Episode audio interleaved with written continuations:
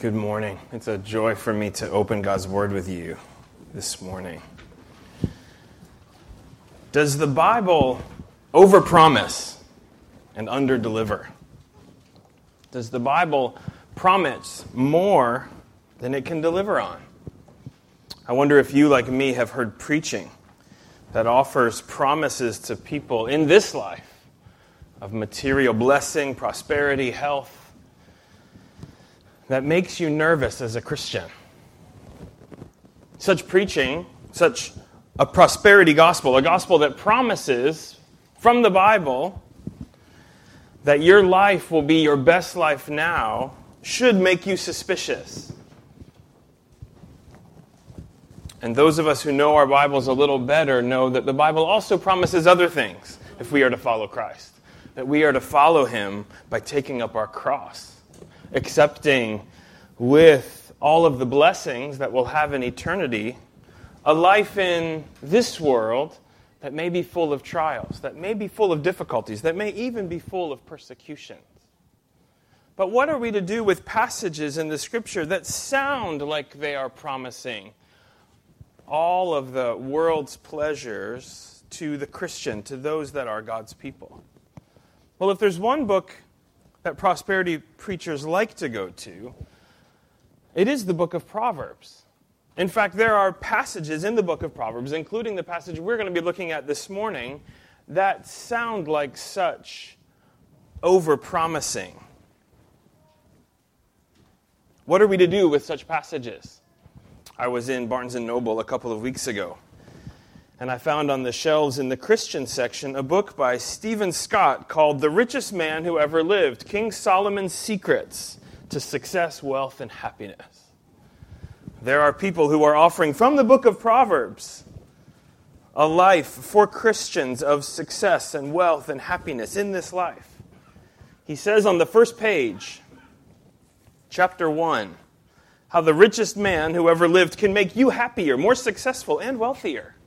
And he says, citing his own experience, this Imagine going from a below average wage to a personal income of more than 600,000 per month. Imagine losing nine jobs in your first six years after college, and then, on your 10th job, building more than a dozen multi million dollar businesses from scratch, achieving sales of billions of dollars. Imagine doing all of this by following specific steps taught by Solomon in the Old Testament book of Proverbs in a nutshell, that is my personal story. He says a couple of pages in that what, all we need to do is crack the Solomon Code. All we need to do is read Proverbs through his code that he offers to Christians. So, does Proverbs offer to the Christian more than it can deliver on? Or, as one writer put it, does Proverbs teach a prosperity gospel? Or, as another writer put it,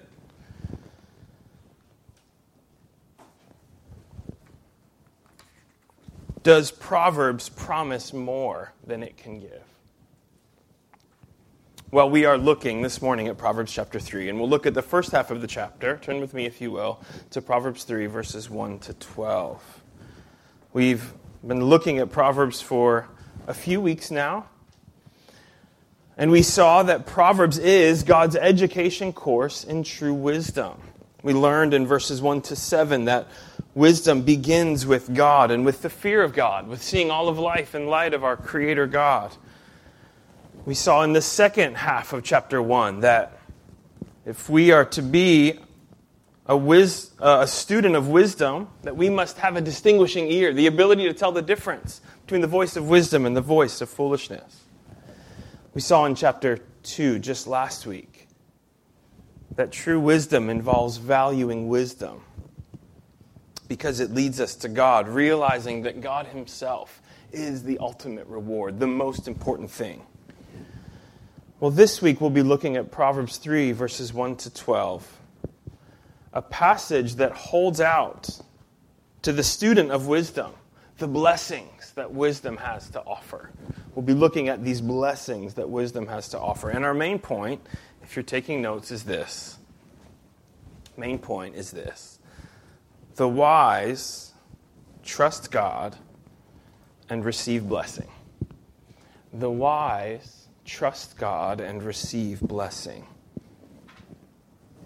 The wise trust God and receive blessing. And we'll have three points from our text verses 1 to 8, blessing, verses 9 and 10, money, and verses 11 and 12, discipline. Blessing, money, and discipline. And it's my hope that this morning we would see wisdom's blessings and seek the giver of such good gifts. And even more, I hope that we as a church would be a people who trust the Lord and demonstrate that trust by clinging to his word and clinging to the Savior.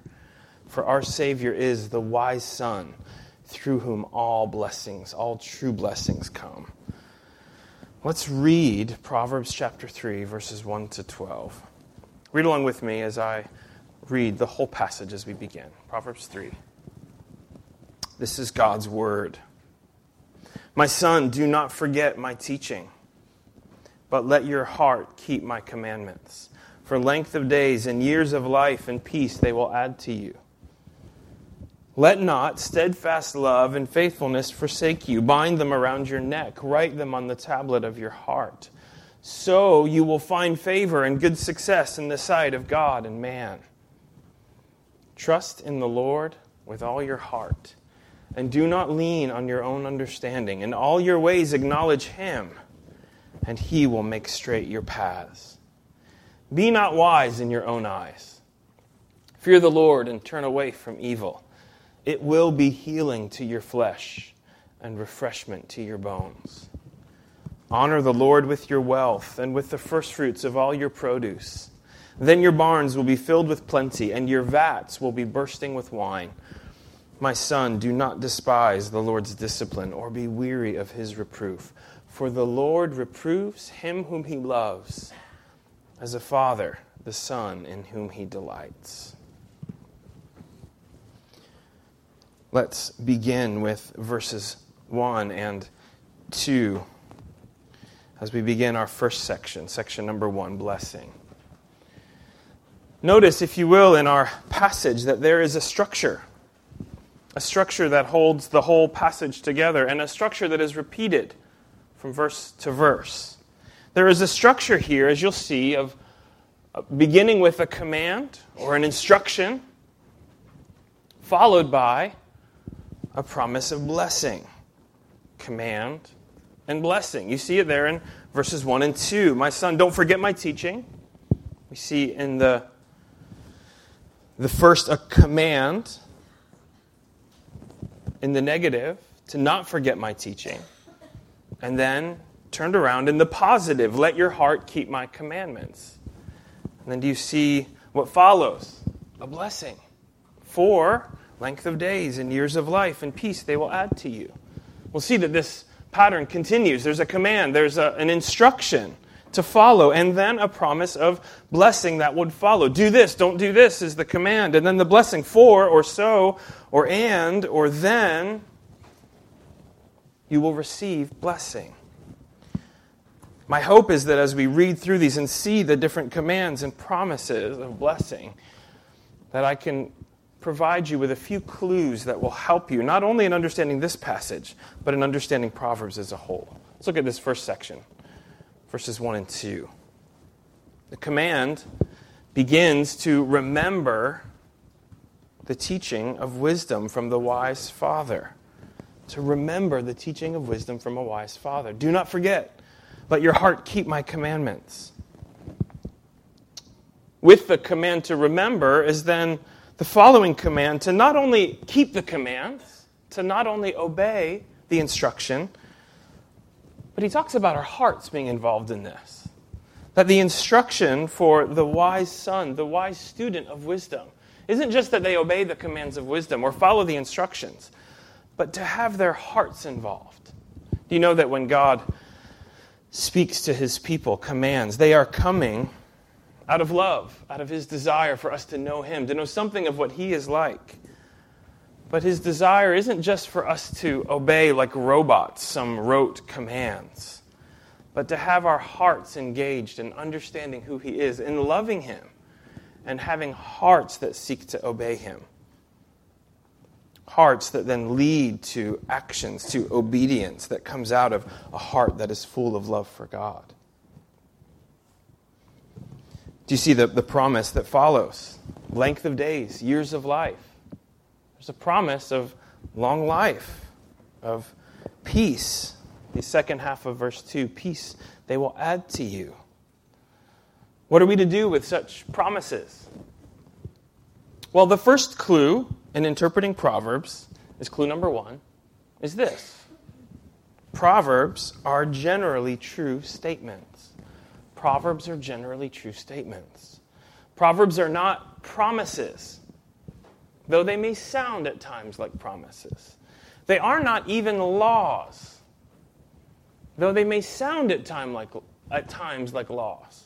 Proverbs are generally true statements about life in this world and about life in relationship with God. So before you take a verse like Proverbs 3:1 and 3:2 and begin running in your mind to exceptions to this rule or exceptions to this proverb, step back for a minute and ask the question, well, is this proverb generally true? Think about it. Do those who follow wisdom's path, do those who follow God's commands in general, do they have lives that are long? Do they have lives that are peaceful?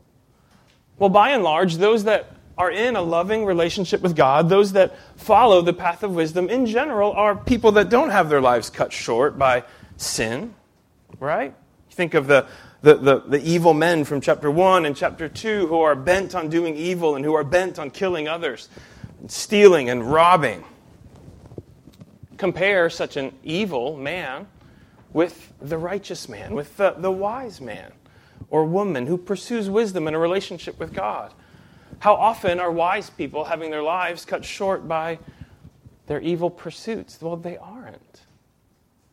So we can see in this first section that it is generally true that those that pursue wisdom and listen to wisdom's teaching and who have hearts that desire to obey God, they will have lives that are generally long and peaceful.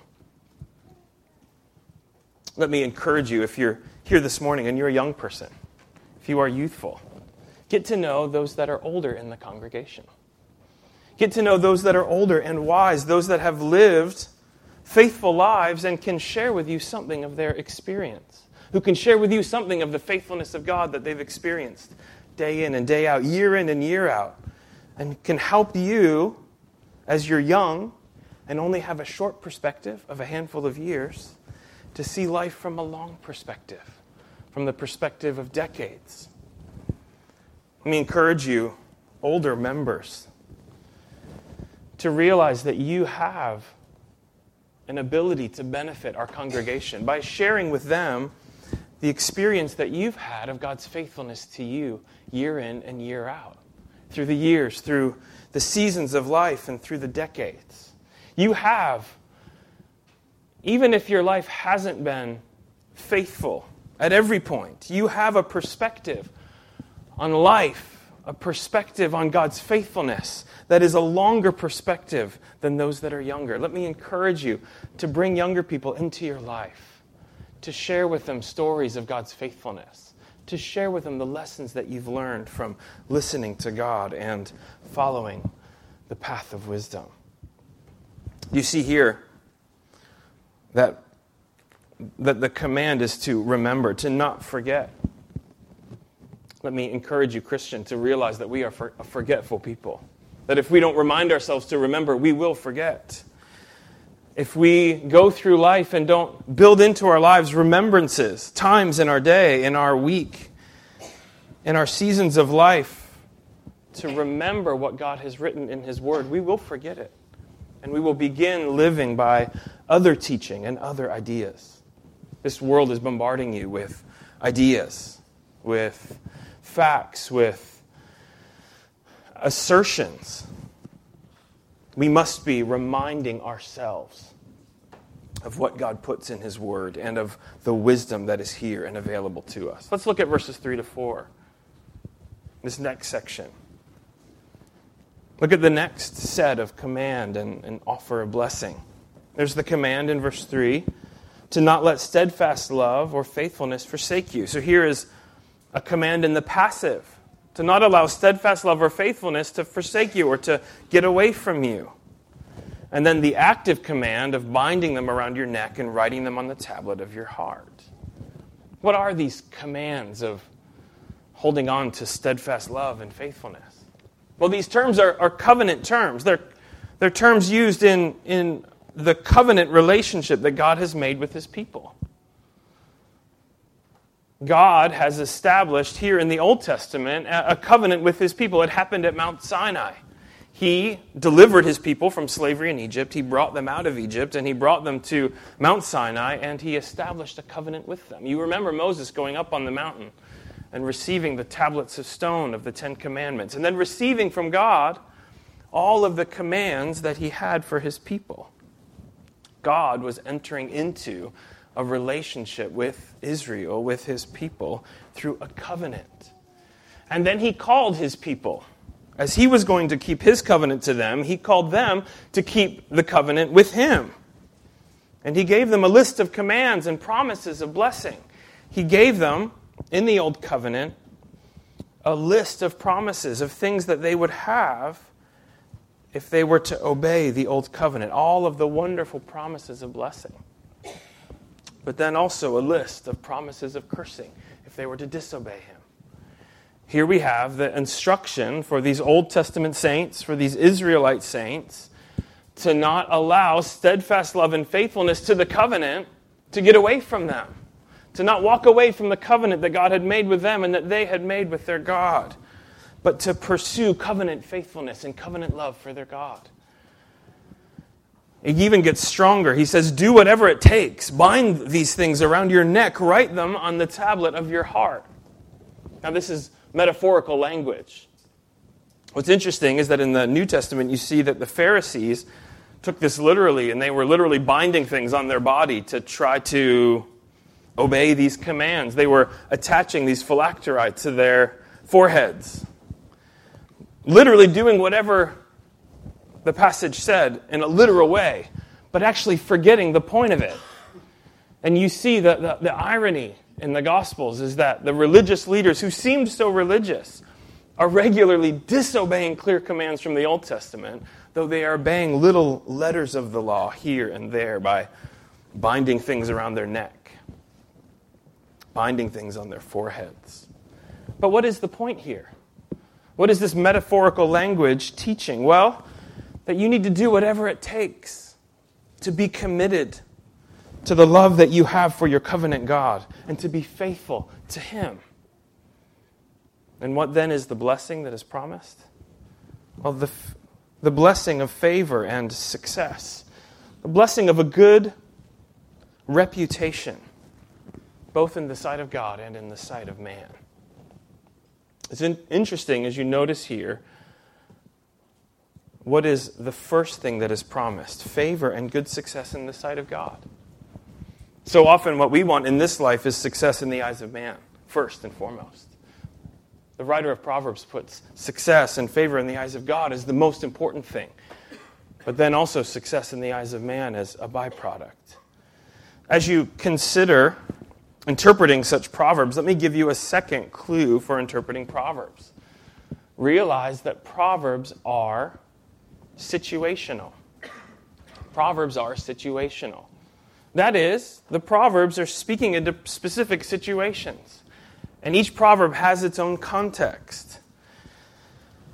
And as you apply this principle to this passage, realize that this is a proverb written under the old, the terms of the old covenant. These are promises of blessing that are offered to Israelites under the Old Covenant. And that there was, under the Old Covenant, a different way of relating to God and of relating to the world.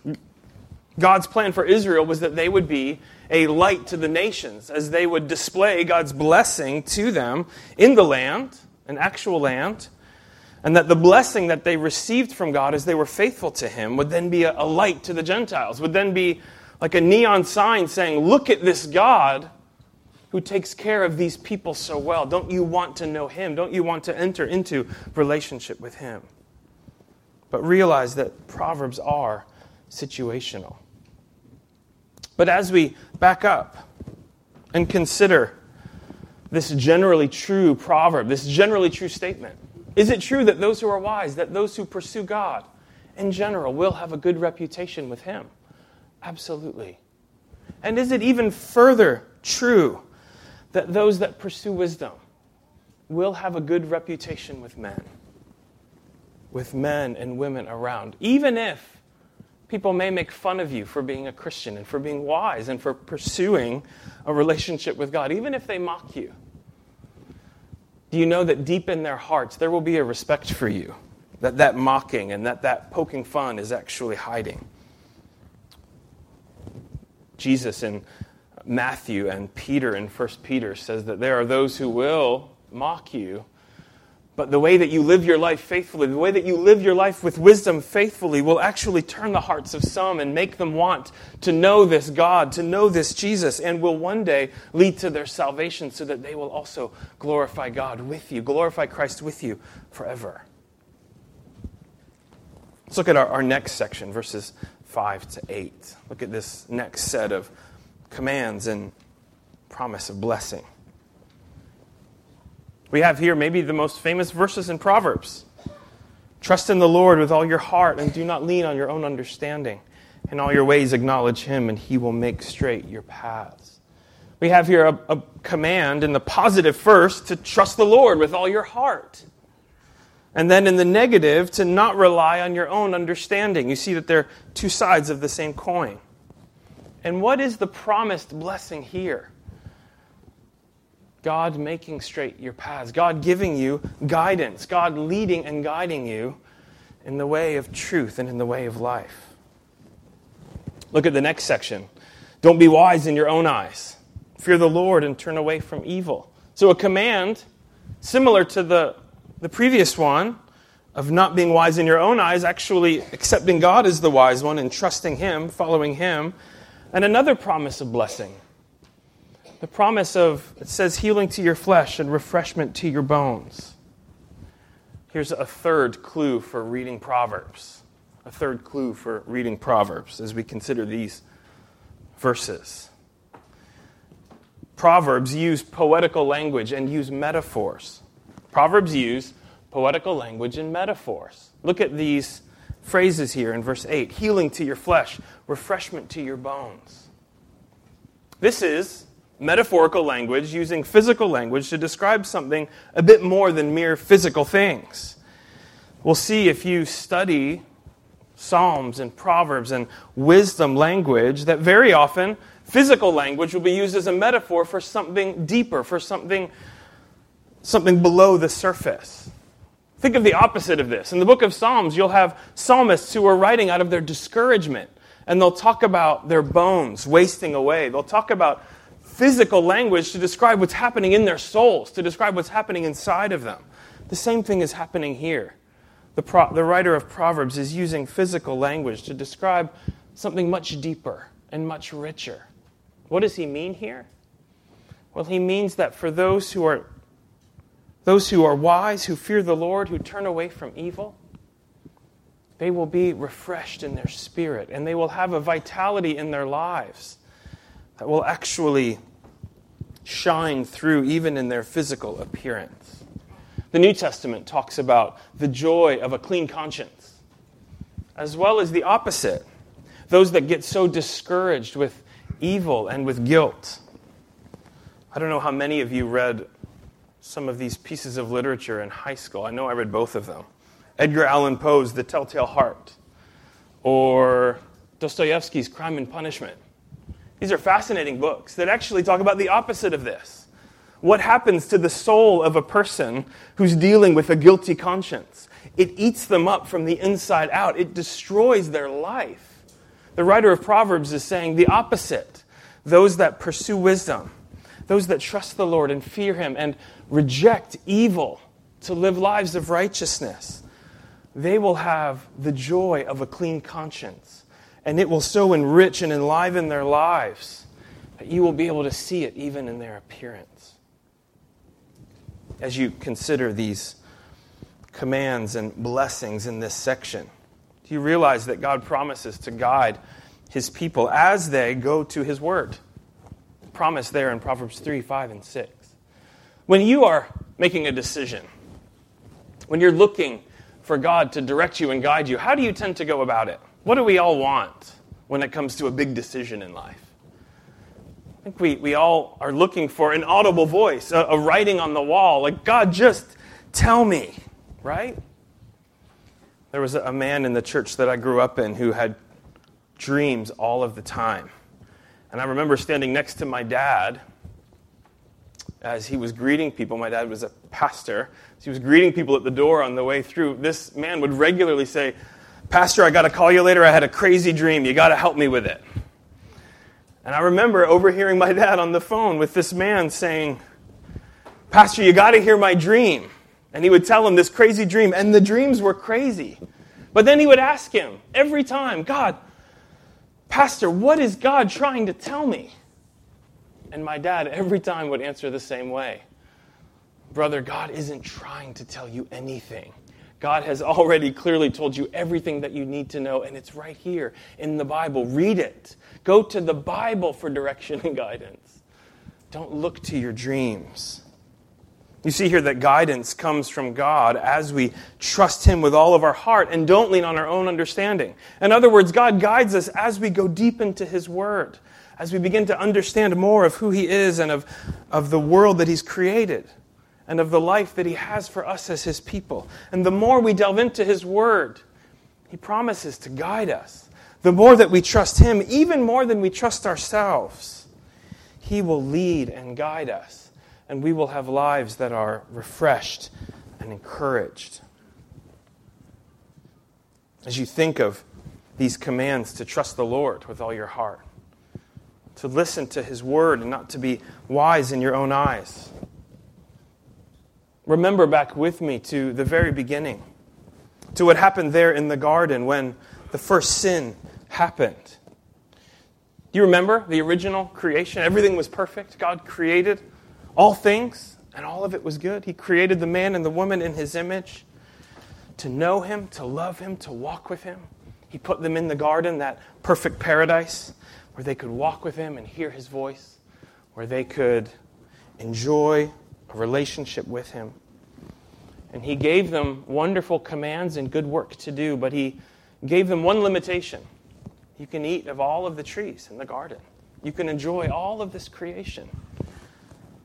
But there is one tree that you are not to eat from, that you are not that you are not to go to.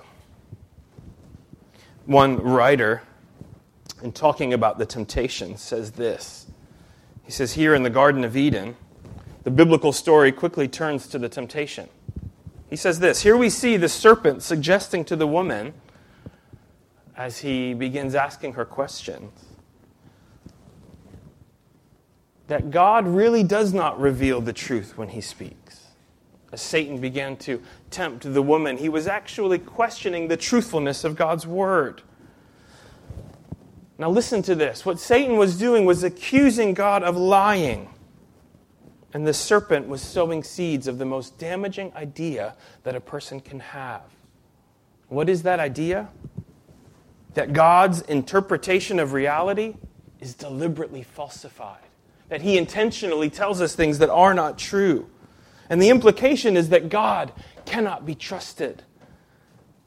And the invitation is thus given by the serpent to the man and the woman to begin the process of understanding reality from a purely human centered point of view.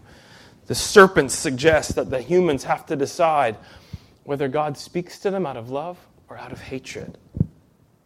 And their decision the decision that's proved through their taking of the fruit and eating it is a decision. They have decided that God has not been honest with them about the true nature of things. And in other words, they take to themselves the final role the final authority in deciding what is right and what is wrong, what is good and what, what is evil.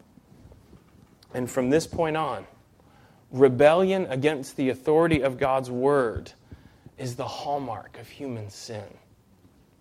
You see, at the core of human sin, the sin that began there at the beginning and has continued on through all of Adam and Eve's children, including you and me, the sin there is to reject God's word as true and to question God and to assume that He's lying to us and that He cannot be trusted.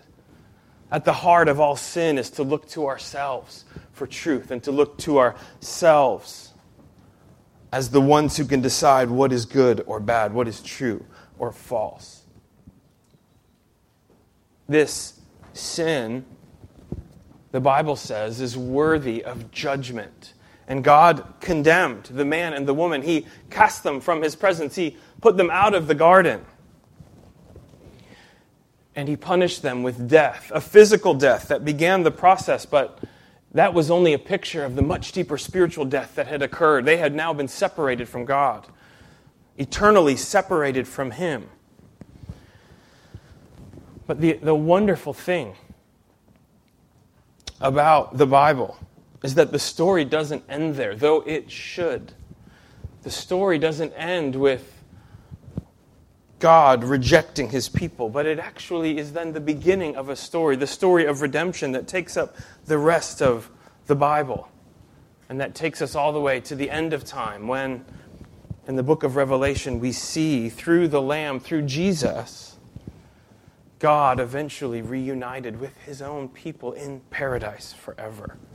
Now, how does this happen? Well, it happens through a person named Jesus. The wonderful thing about the New Testament is that clue number four to interpreting Proverbs, we must read Proverbs through the lens of Jesus. Clue number four, we must read the Bible through the lens of Jesus because in the New Testament, the gospel writers point to Jesus and call him the wise son of Proverbs. So turn with me really quickly to Luke chapter, th- Luke chapter 2 and look at what the gospel writer Luke says about Jesus.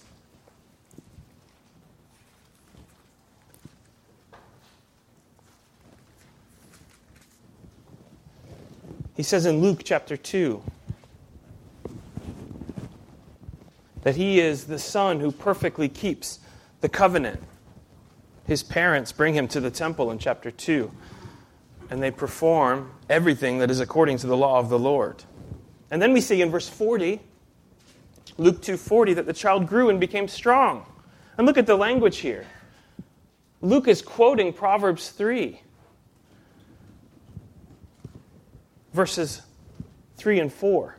It says the child grew and became strong, filled with wisdom, and the favor of God was upon him.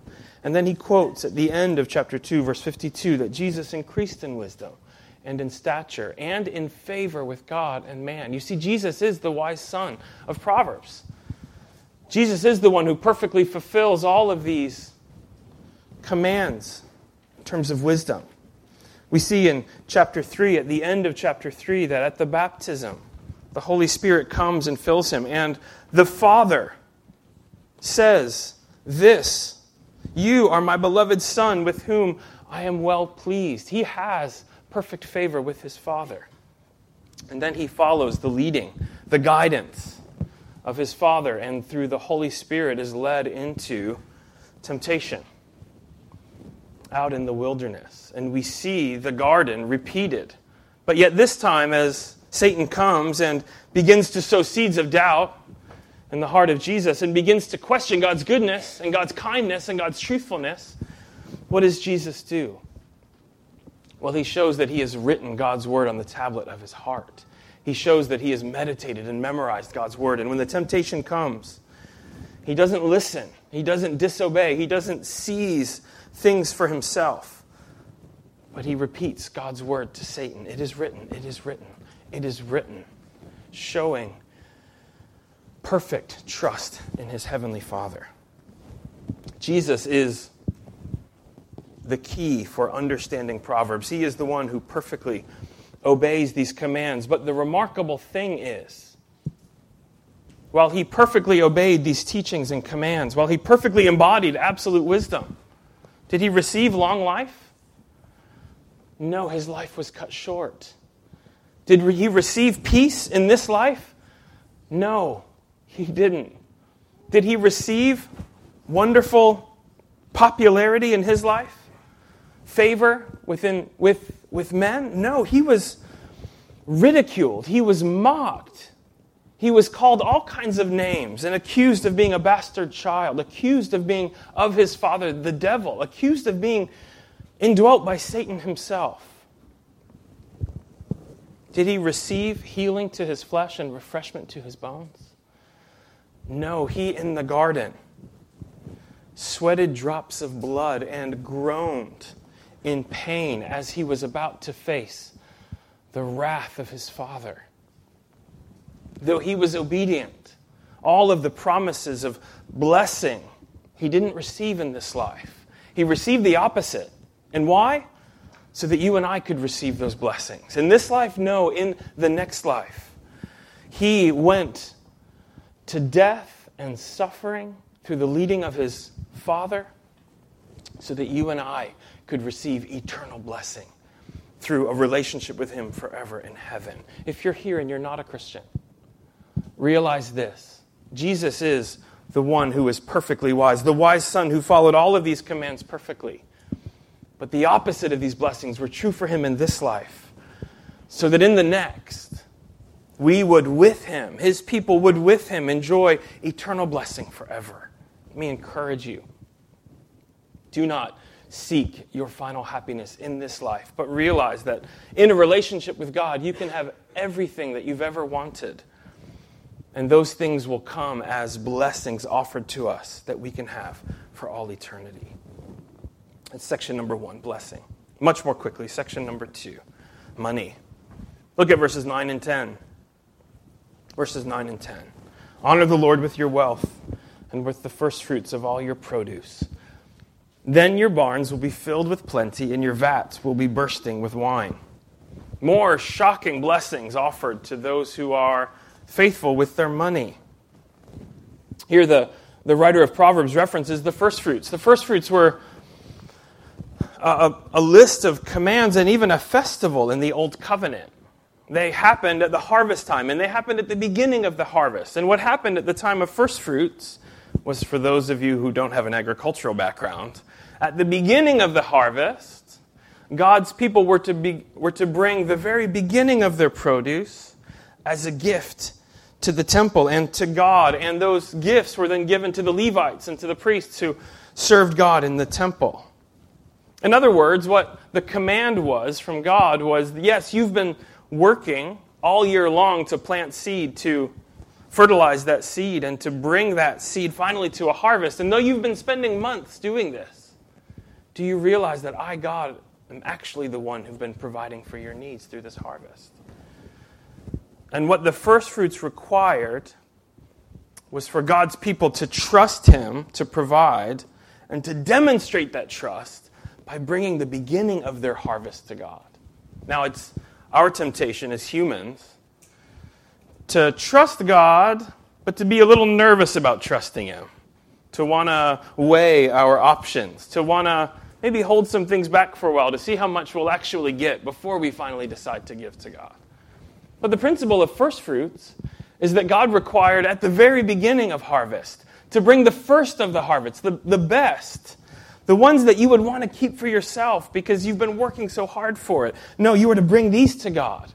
And by bringing that beginning of the harvest, you are putting a stake in the ground. And you're saying, I am trusting God to continue to provide throughout the rest of the harvest. You're not waiting to see how the harvest goes before you decide how much to give to God. No, you give to Him at the very beginning.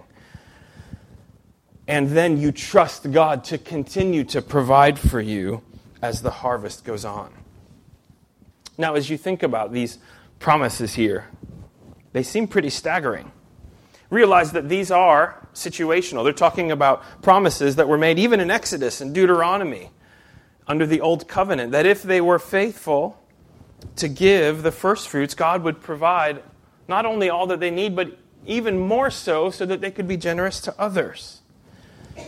But also realize clue number five that Proverbs, each of them, Proverbs are partial in themselves. That is, each proverb in the whole book of Proverbs are like little puzzle pieces of a thousand piece puzzle.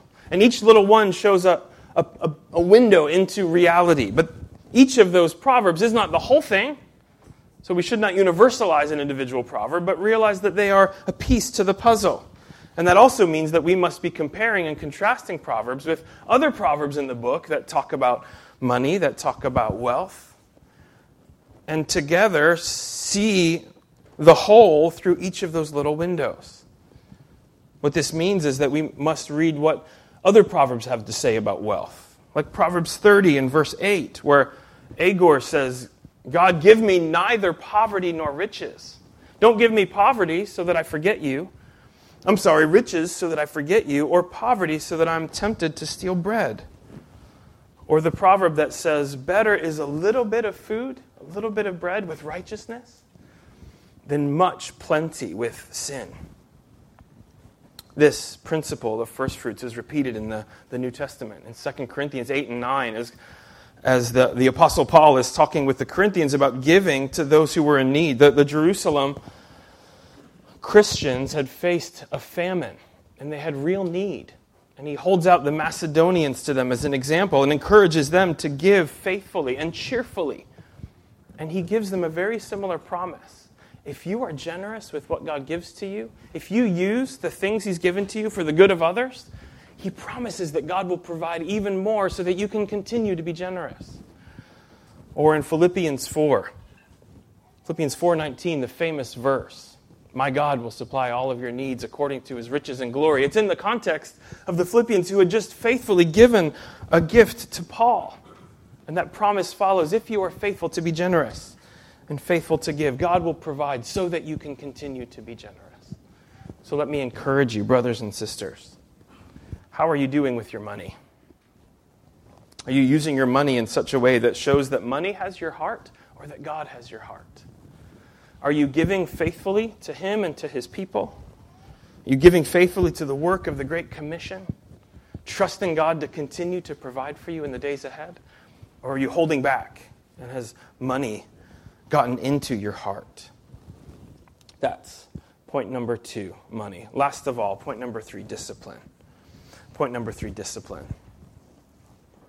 This last section, verses 11 and 12, is a good one as we consider the, the possibility of reading this whole passage through the eyes of a prosperity gospel.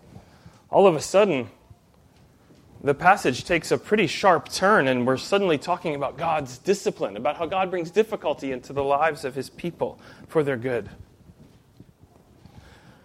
Look at verses 11 and 12. My son, do not despise the Lord's discipline, or be weary of his reproof, for the Lord reproves him whom he loves, as a father the son in whom he delights. I wonder how you are with handling correction. Do you handle correction well? I was recently watching a baseball game, the Washington Nationals. And their young rookie, Juan Soto, got struck out by an umpire who called a ball that was a ball a strike. And he got so angry. He got so angry, he went into the back, downstairs into the video room to watch it again, and he saw that it was a ball and not a strike. So the next time he came up to bat, he looked over at the umpire and he said, Hey, by the way, that was a ball and not a strike. How do you think the umpire did with such correction from a 19 year old rookie?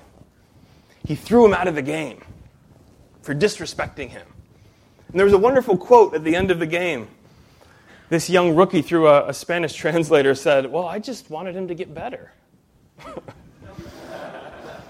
Clearly, the umpire didn't want to be corrected. How do you do with correction? Do you embrace it or do you reject it? When someone comes to you out of love to correct you? Do you embrace it? Do you thank them for it? Or are you defensive?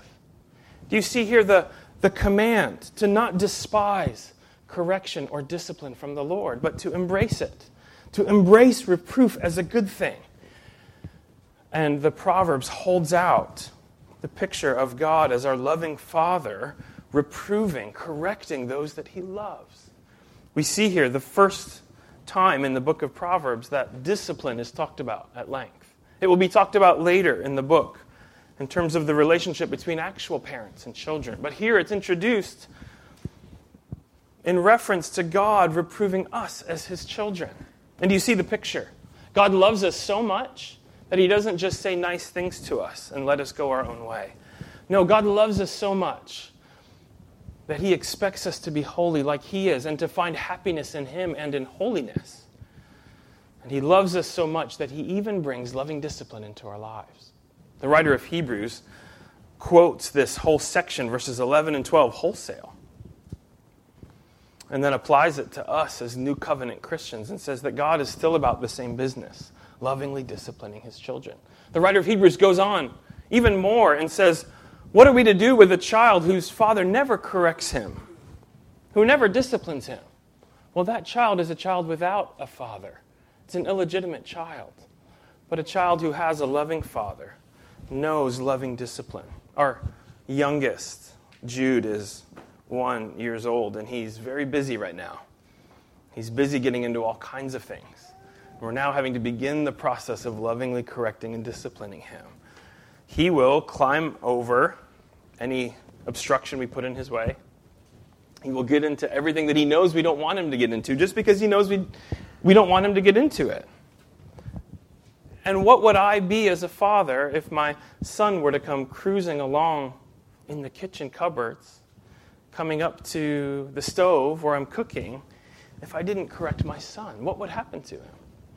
he'd be in real danger. He could burn himself, he could seriously injure himself. You see that loving discipline from a loving parent is for the good of the child. It is good for a child to learn the difference between right and wrong and to learn to know loving authority. Parents, you have an opportunity with your children to show something of what your loving Heavenly Father is like.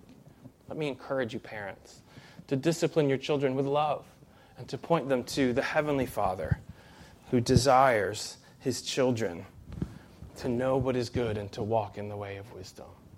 As we conclude, one final clue for reading Proverbs. One final clue for reading Proverbs.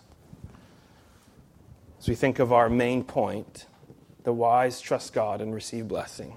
Final clue all Proverbs will be eternally true. All Proverbs will be eternally true. As you think of these staggering promises promises of long life and blessing. Will those be true in this life? Often. Will they be true eternally for those who know God? Always. How about these promises of favor and good success before God and men? Will that be true in this life? Often. Not always, but in the next. We will, if we know God and follow Him and obey Him, we will receive those wonderful words Well done, good and faithful servant. Will we have healing to all of our sickness in this life? Will we have refreshment to all of our bones in this life? No, but there will be a day when God will wipe away every tear and there will be no more pain and death. And these proverbs that we see in part now, we will see fully on that final day when we stand before Christ and get to enjoy with Him the wonderful feast, the feast of a relationship with Him around His throne forever. Let's go to the Lord and pray. Father, thank you for giving us such wonderful instruction in wisdom. And thank you for the wonderful blessings that are, are at our disposal through Christ. We pray that we would not ultimately live for the pleasures of this life, but that we will live in this life as wise sons, content with your leading and guidance, knowing that our ultimate blessing and reward will come in the next. Even so, come, Lord Jesus. It's in Christ's name we pray. Amen.